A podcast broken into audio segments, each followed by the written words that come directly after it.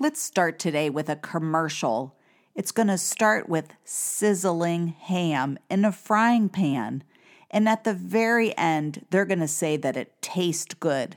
So they're going to use the word mmm because they're spelling the name of the product spam, sizzle, pork, and mmm.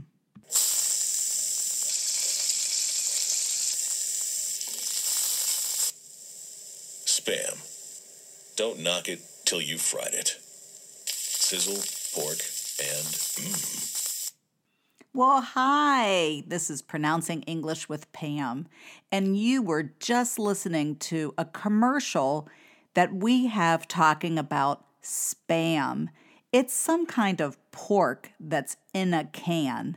But what I want to talk to you today is about how certain words are invented when we talk about how things sound. There's a name for it, and you don't really need to know this, but it's fun to say. It's called onomatopoeia. It's a Greek word that means that we're naming an action by the sound that it makes. Just like in this commercial, sizzle Picture a frying pan and something inside of it cooking. Sizzle, sizzle, sizzle. Here's some other onomatopoeia words that come from body movements cough, grunt. I like the word snort. and babble, which is the meaningless sounds that a baby makes. You can talk about an adult babbling, which means that maybe blah, they're blah, speaking blah, and you can't understand them or they're incoherent. Or someone who talks excessively could be babbling. You can also hear a phrase called a babbling brook, which is just really meaning that it's a small, fast running stream. The water is rushing, a babbling brook. So there are other meanings for some of these strange words. When we laugh, we might say ha ha, meaning very funny, and that's spelled H A H A. I could even say he he, H E E, with a hyphen, H E E. And that's more of a higher pitch, very silly he he he, he he, and ha ha. Are you pronouncing it with the H sounds? Ha. When I'm cold, I might say burr, which is spelled B R R. I don't know, maybe there's three R's. And then there's a burp, eh, the sound that comes out of your mouth. In which case, if that happens, it would be polite to say, Excuse me. There's the word hiccup, spelled H I C C U P. That's that involuntary spasm of a noise that we make in our throats, like this. But a hiccup can also mean a malfunction or an error that we have detected. I might say that we detected a few hiccups in the computer system yesterday. It reminds me of a body hiccup. You were expecting something to just move along, and then unexpectedly, there was some brief moment of uh, in the system an interruption. If I drop something heavy, the word is thud. When you have two cymbals in a band and you put them together, they make a sound, and that's called clash. When two things clash, it can also mean that they're in conflict with each other.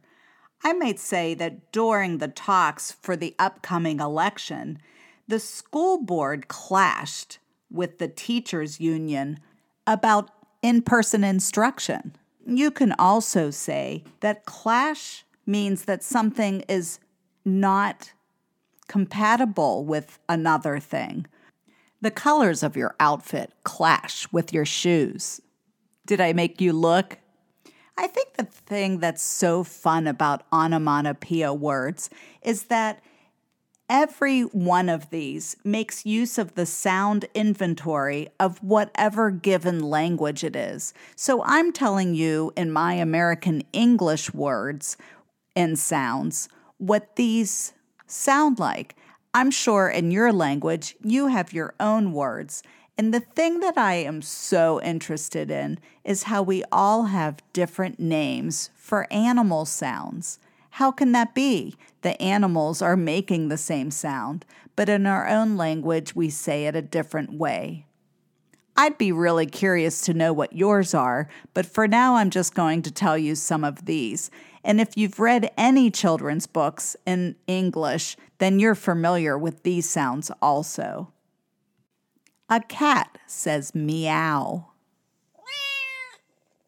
A sheep or a goat says ba.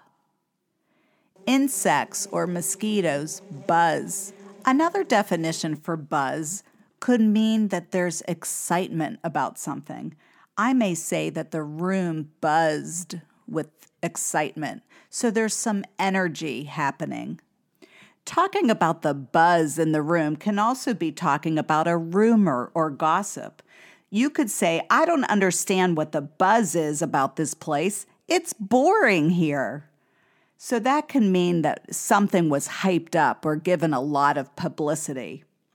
You might say, I'm buzzed drinking this wine. You're catching a little buzz, means you're a little drunk or high. And another way to use this word is if you get your hair cut really short, it can be called a buzz cut. My kids used to like to get a buzz cut right before summertime. Birds chirp. Snakes hiss. A rooster says cock a doodle doo. Did you ever notice that these words represent the same amount of syllables as the noises that the animals make? Cock a doodle doo is five syllables long. Bum, bum, bum, bum, bum. Same with the pattern that the real rooster makes. Bum, bum, bum, bum, bum. That could be the nerdiest comment I ever made. Horses say neigh an owl may hoot or say who. For those of you that don't have the H sound in your language, I'd be curious to know what does an owl say? We have all those H sounds. Who or hoot. Pigs say oink, oink. Frogs say ribbit. And a dog can say things many ways like woof, or bow wow.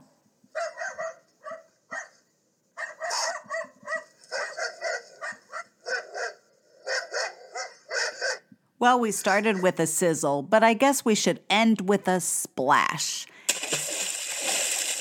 And thank you so much for listening. I hope you were also repeating these words. They're not easy to say. There's a whole bunch of new sounds in these words for you. I'm sure of it hey, contact me anytime at proaccentcoaching.com and there's a contact form. I'd love to hear from you and keep this conversation going. I'll talk to you next week. Thanks for liking the show and rating it. I appreciate it. You're the best.